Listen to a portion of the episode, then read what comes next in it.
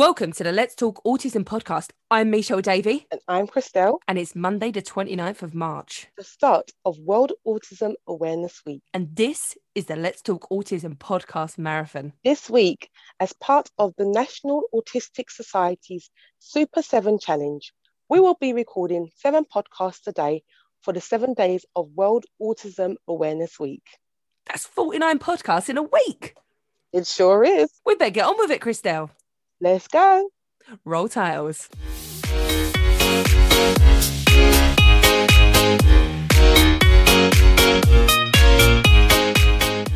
Super excited to welcome back onto the Let's Talk Autism podcast, but the marathon version this week. We have got Channelle. Hello, Channelle. Hi, Channelle. Hi, so it's nice to be here. I'm really excited. it's been so long. You were like one of our first guests. Yeah, one of the originals, and where you lot have taken it, and the type of guest that you've had on, like you should be so proud. You've you've done so amazing. I think you've mentioned that you're on your like your fiftieth episode soon. Yeah. I know, craziness. Thank you so much, Channelle, though, coming back to chat with us today. And we're hoping you're going to tell us all about Kayden. Yeah, lockdown, what it's been like. Um, oh god, I feel like we've gone through different stages. You know, where we thought that we got rid of the kids and they went back to school, and then no, they got, came back home and had to kind of um, get a new structure because I'm working from home as well. Um, but I mean, to sum it up, I've still loved lockdown. I'm not gonna lie, guys. It's been really great to Hayden. It has been really great. But one thing I can say, he's come out like a proper teenager. Like when we first came into lockdown, you know, Kayden was like, you know, if my friends was on the phone, he would want to say hello and get involved. And now he just looks at them and like, hi, yeah, bye.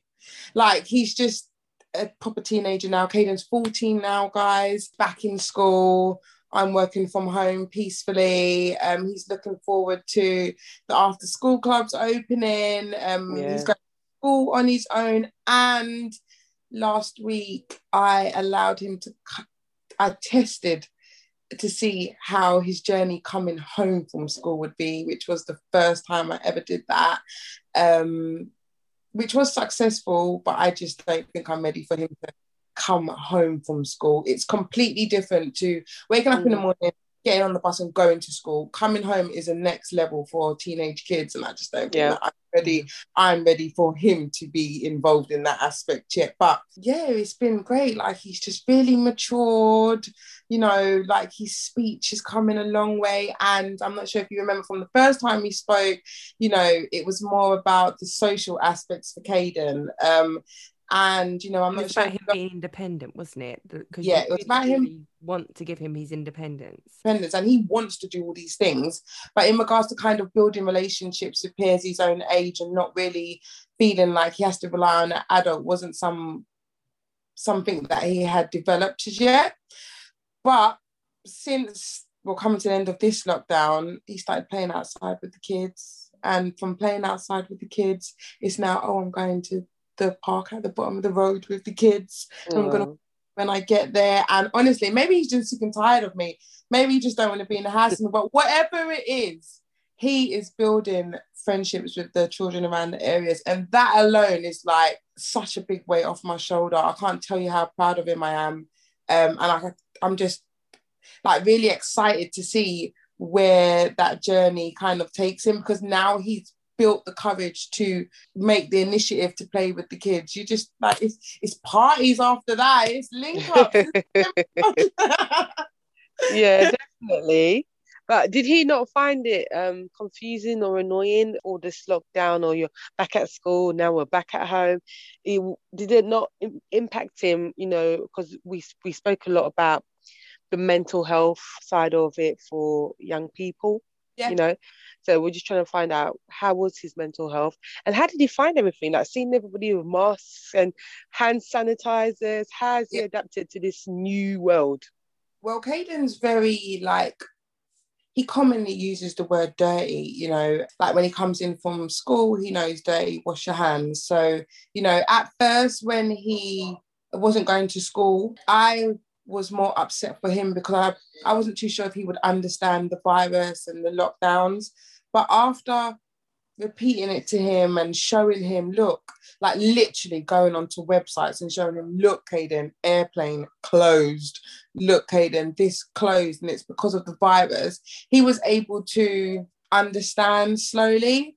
And um, I think he's adapted really well to the lockdowns. You know, he he understands that there is a virus out there. He, I don't think he knows what a virus is, but he knows that it's this thing called virus that's preventing me from going to here and preventing me from going to there. And um, you know, working from home, um, doing his schoolwork, he adapted. What I found about Kayden is that he can adapt. He can adapt really well. But where I found that his most challenging parts were was I think the staying in the house, not being able to go to this mm. person's house, not being able to go to certain places. I think he got frustrated of just being in the house and you know doing the the routine that we was doing. Um, did you do homeschooling, Channelle, or did you? Because I know of our son, we was offered the place back because of like his EHCP.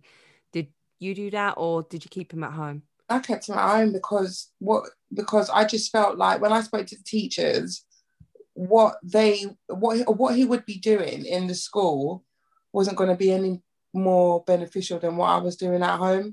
It wasn't going to be like proper solid, say like the lessons and the and doing the work. It was going to be more like fun stuff and just light-hearted stuff. Whereas here, he's doing his maths, his divisions, his timetables, and all of that. And I, I and I could see the improvement, and I was there making it work and seeing that he's actually learning and he's getting better at certain things. So I thought to myself, you know, there's no point making him go back to school to really just play around. You might as well just keep him at home and make sure that he's, you know, learning. And then, you know, they gave us the laptops and then um, the iPads came and they started structuring out the days more with teams and the activities that they were doing. So it was just like, okay, well, if we're doing this whole thing virtually, I might as well just keep him at home.